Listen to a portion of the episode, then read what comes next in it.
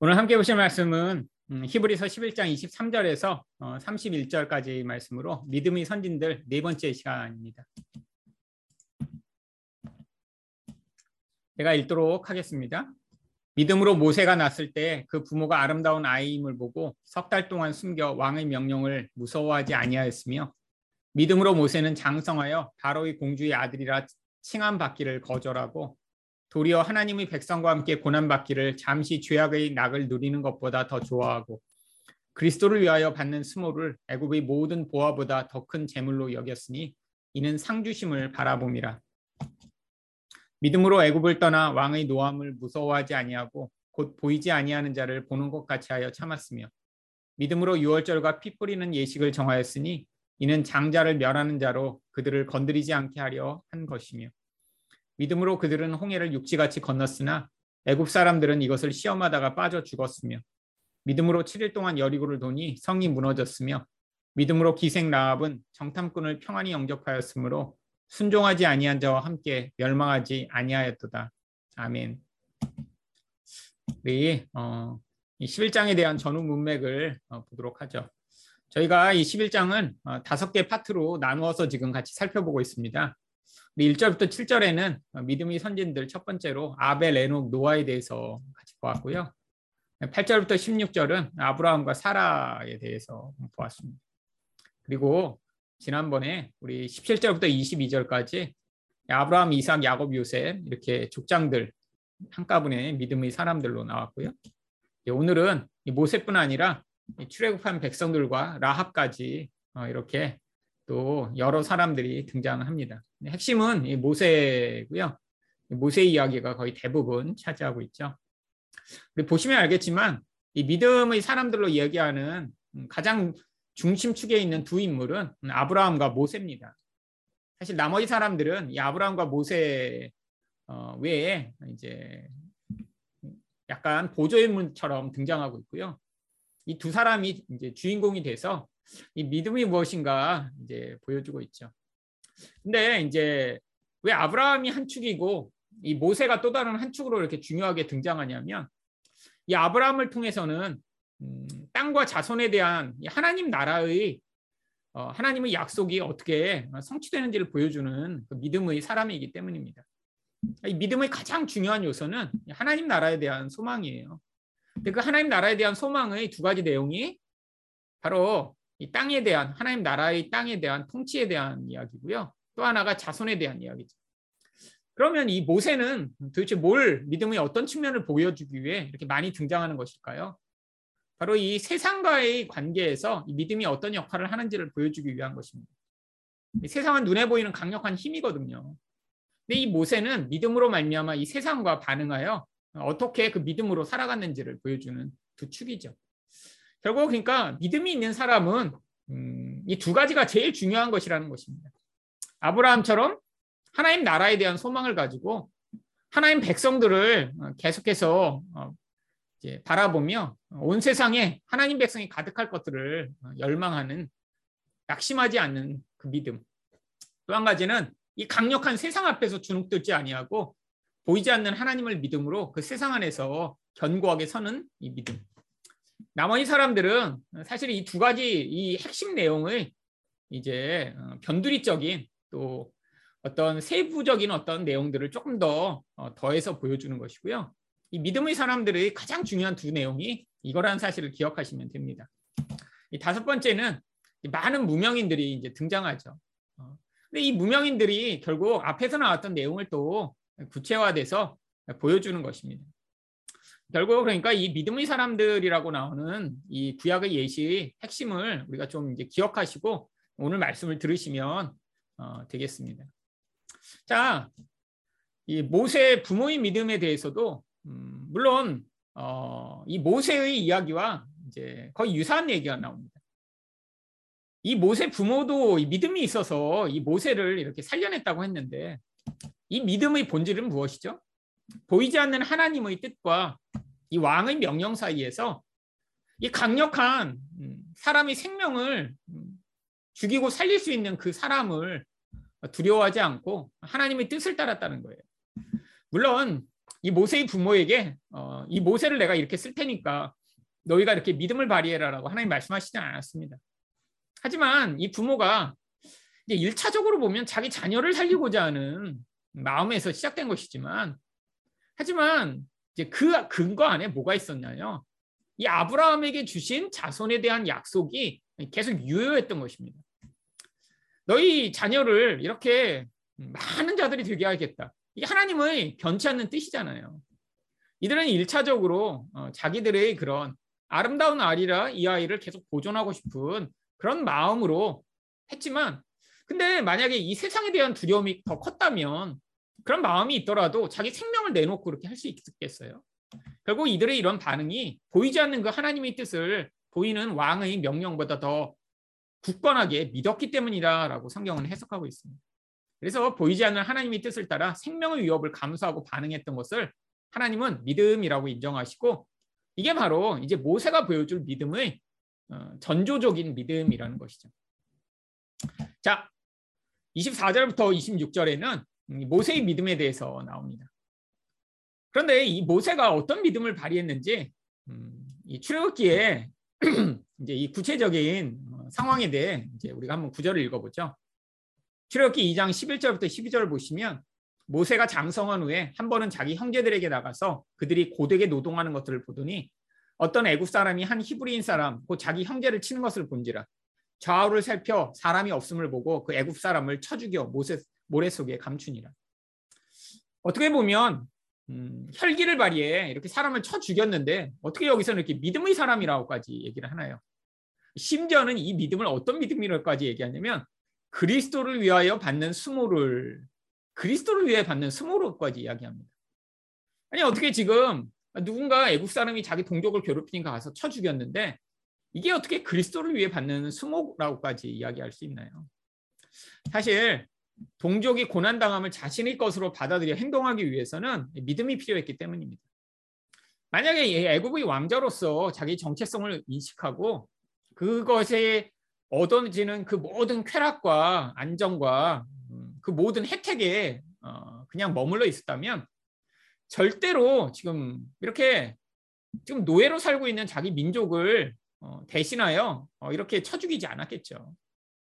그리고 믿음이 있는 자였기 때문에 사실 이런 반응을 했다라고 이 행동의 이면에 있었던 이 모세의 정체성의 근거를 먼저 하나님이 믿음으로 인정해 주신 거예요.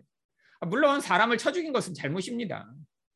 근데 그런 행위가 나오게 된 근거를 우리 하나님이 믿음으로 인정해 주신다라고 하는 거죠. 심지어는 이것을 그리스도를 위해 받는 수모라고까지 여겨 주시는 거예요. 왜죠? 그럼 구약에서 행해진 이 모든 일들은 하나님이 예수 그리스도를 통해서 재해석하여 받아들이심을 보여주는 것입니다. 우리는 구약의 사람들은 뭐 마치 양을 하나님 앞에서 희생을 드려 뭐 구원을 받았고 죄를 용서받았다고 생각하지만 그건 모형이에요. 그 모형을 하나님이 보시며 신약의 예수 그리스도를 대입하셔서 지금 그 사람들은 그리스도를 몰라요. 근데 양을 잡아 죽이는 걸 보시며 하나님께서는 아, 저 양에게 내가 저들을 위해 대신 앞으로 보낼 그리스도를 대입하여 저들이 그리스도의 희생을 통해 용서받은 것이다라고 인정해 주신다는 거예요. 이 고난도 마찬가지입니다. 하나님 백성을 위해 지금 나의 쾌락과 나의 안정과 모든 것들을 다 포기해 버렸어요. 어떻게 보면. 그러니까 나의 정체성은 지금 이 눈에 보이는 이 세상의 그 화려함이 있지 않다라는 것을 이 행동으로 인정한 것입니다. 근데 이것이 결국 뭘 갖고 오나요? 고난을 갖고 오죠. 그러니까 그 고난을 뭐로 여기신다는 거예요? 그리스도를 위해 받은 고난으로 하나님께서는 여겨주신다라고 하는 것입니다. 어쩌면 이 땅에서 우리가 어떤 행동을 할 때 꼭 그리스도를 위한 어떤 행동을 하지 않을 수도 있어요. 근데 하나님이 그 근원적인 어떤 태도와 모습을 보시며 어떤 때는 이런 잘못된 결과를 가져오기도 하지만 근데 이게 또 모세의 인생에서는 굉장히 중요한 역할을 하거든요. 하나님이 그것들을 그리스도 중심적으로 받아들이시고 인정해 주시기도 하는 거죠. 그래서 이게 믿음의 행위가 된 거예요. 믿음이 없었으면 절대로 이런 행위를 하지 않았을 테니까요. 자, 그 다음에 어, 또이 모세가 했던 아주 중요한 어, 일이 나옵니다. 바로 애굽을 떠나 갔는데 여기서 이 세상에 대한 이 믿음과 어, 하나님에 대한 믿음이 이제 대조됩니다. 특별히 여기 27절에 뭐라고 얘기하나요? 왕의 노함을 무서워하지 아니하고. 여러분 어, 아마 이 애국 왕이 이 모세를 찾아 죽이려고 했으면 땅 끝까지 쫓아가서 아마 죽였을 수도 있습니다. 당시 애국은 뭐 세계를 호령하는 엄청나게 강한 나라였고요. 아니 도망간 이 한 명 잡아 죽이는 거 뭐 그렇게 어려웠겠어요. 전차 부대를 이끌고 가서 얼마든지 쫓을 수 있었죠. 그러니까 자기 생명이 달려 있는데 어 근데 이런 행위를 할 수 있었던 그 근원 안에 보이지 않는 자를 보는 것 같이 하며 이 모든 두려움을 이겨냈다라고 하는 것입니다. 이게 바로 모세를 통해 보여주시고자 하는 바로 이 세상을 이길 수 있는 믿음이라고 하는 거예요. 여러분 우리가 하나님 나라에 대한 약속을 받았습니다. 앞으로 우리를 통해 하나님 백성들이 많아지고 우리를 통해 그 영향력이 늘어날 것에 대한 약속도 받았어요. 근데 우리는 세상에 살고 있잖아요. 세상에 살면서 늘 우리는 위협받고 이 눈에 보이는 이 세상으로 말미암아 유혹받고 있습니다. 결국 믿음으로 말미암아 이 모든 것이 좌우된다라고 하는 것이죠. 두 번째로 또 여기서 6월절 예식을 정한 것을 이야기합니다.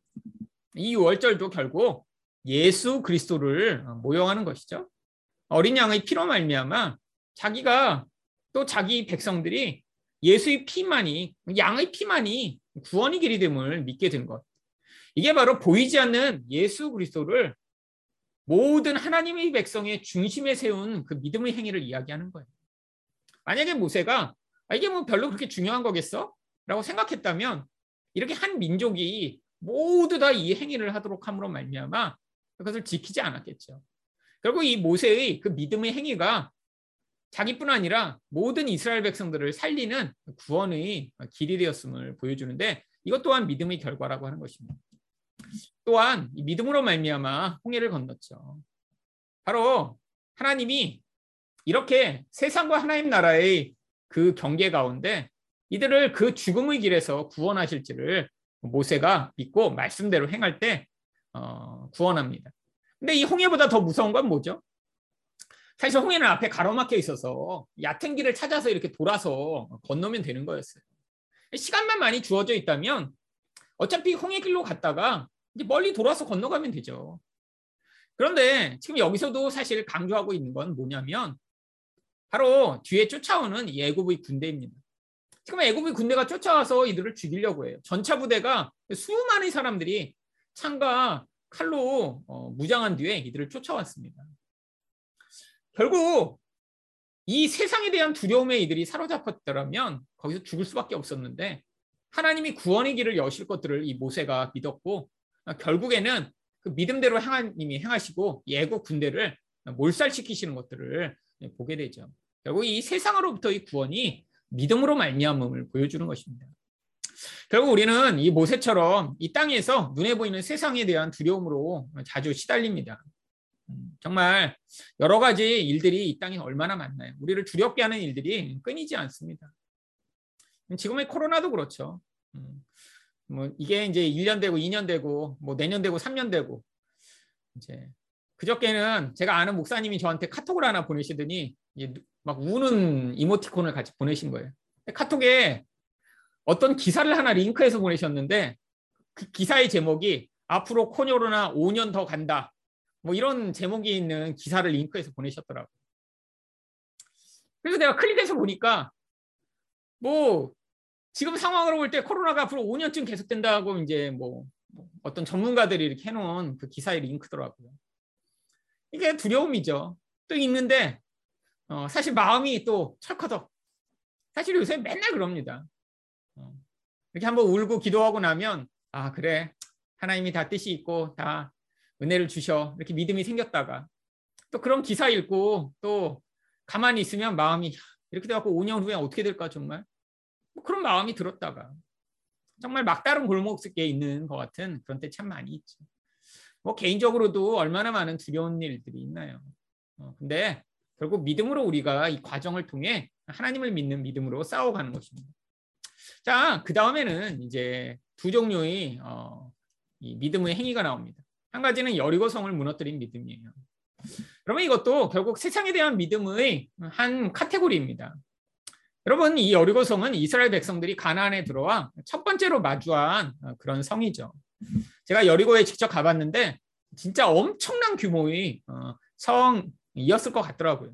지금은 다 무너져서 흔적만 남아 있는데요. 근데도 굉장히 돌 하나가 크고 음, 거대했습니다. 여러분 사실 애굽은 성이 필요 없는 곳이에요. 이렇게 큰 성이 뭐 외적이 침입해 와서 자꾸 공격을 당하는 곳이어야 이런 성이 필요하죠. 근데 가보니까 엄청나게 정말 높은 그런 성을 짓고 사는 사람들. 근데 거기서 어떤 믿음이 필요했나요? 바로 믿음만으로 순종할 수 있는가? 여러분 그 성이 일곱 번 돌았더니 무너진다. 7일 동안 매일 돌아라. 사실은 음, 이건 거의 미친 소리죠. 어떤 사람은 그러더라고요. 뭐 이거는 믿음으로 써진 게 아니라 그 많은 백성들이 거기를 이렇게 계속 돌면서 이 땅이 계속 진동하면서 이 성벽에 이렇게 균열이 조금 조금씩 가다가 마지막 날 이렇게 꽉 소리를 질렀더니 그 음파로 말미암아 그 균열이 무너져서 성이 무너져 내린 거라고. 근데 이런 해석이 더 사실 더 초등학교스럽고 더 이해가 안 갑니다. 그냥 하나님이 그냥 기적으로 무너뜨리셨다 하는 게 더 알기가 쉽지 뭐 매일 이렇게 돌았더니 막 성벽이 균열이 가다가 그냥 음파로 그게 무너졌다 이런 참 해석을 하려고 하는 게 더 사실 말도 안 되죠. 근데 우리가 그렇게 세상을 바라볼 때 믿음이 없으면 순종이 불가능하다는 것입니다.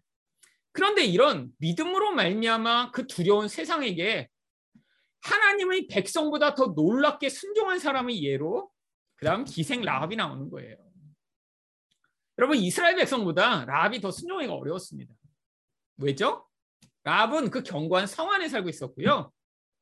사실은 거기서 만약에 이렇게 정탐꾼들을 숨겨줬다는 사실이 발각되면 자기와 자기 가족이 다 반역자로 찍혀서 당장 죽임을 당할 우려에 있었죠. 지금 성이 무너질지 안 무너질지 이들은 모릅니다. 그 견고한 정말 엄청나게 큰 성 안에 있는데 그 안전하게 보이는 성 안에서도 이런 믿음으로 사실은 반역자가 된 거잖아요. 그러니까 당장 죽임을 당할 수 있는 가능성을 포기하고 믿음으로 선택했을 때 결국 이것을 하나님이 어, 그 인생을 책임져 주시는 놀라운 은혜가 어, 임하죠. 그리고 이게 믿음이 어떻게 세상과의 관계 안에서 순종하는 행위로 또 세상에 반응하는 행위로 하나님을 신뢰하고 걸어가며 어, 그 모든 것들을 하나님의 뜻에 따라 반응할 수 있는 행위로 나타나를 어, 보여주고 있습니다. 결국 믿음이 없이는 음, 세상과 싸워 이길 수 없고요. 세상에서 하나님 백성처럼 살 수 없음을 사실 오늘 본문을 통해 보여주고 있는 거죠. 여러분, 여러분 기억하실 거는 결국 믿음이 우리를 뭐 미래에 나타날 하나님 나라의 음, 완성, 많은 하나님 백성과 정말 행복하게 살 날 그것만 바라보는 미래적인 차원이 아니라 지금 이 현재 우리를 두렵게 하고 또 우리를 유혹하고 이런 세상 속에서 이 믿음이 있는 자만 진짜 하나님 백성처럼 살아갈 수 있음을 보여주는 것입니다. 마치 라합이 살고 있는 여리고 성처럼 지금 당장 보이는 이 세상이 견고한 것처럼 보이고 이 세상이 영원할 것처럼 보이지만 여리고 성처럼 언젠든 이 세상은 무너져 버릴 거고요. 어떻게 보면 세상 사람들이 우리를 향해 반역자라고 손가락질 할지 몰라도 가운데 믿음을 가진 자들만 결국 하나님이 그 인생을 책임져 주시고 영원한 하나님 나라로 인도하실 것입니다. 믿음으로 이 세상을 이기는 여러분 되시기를 축원드립니다.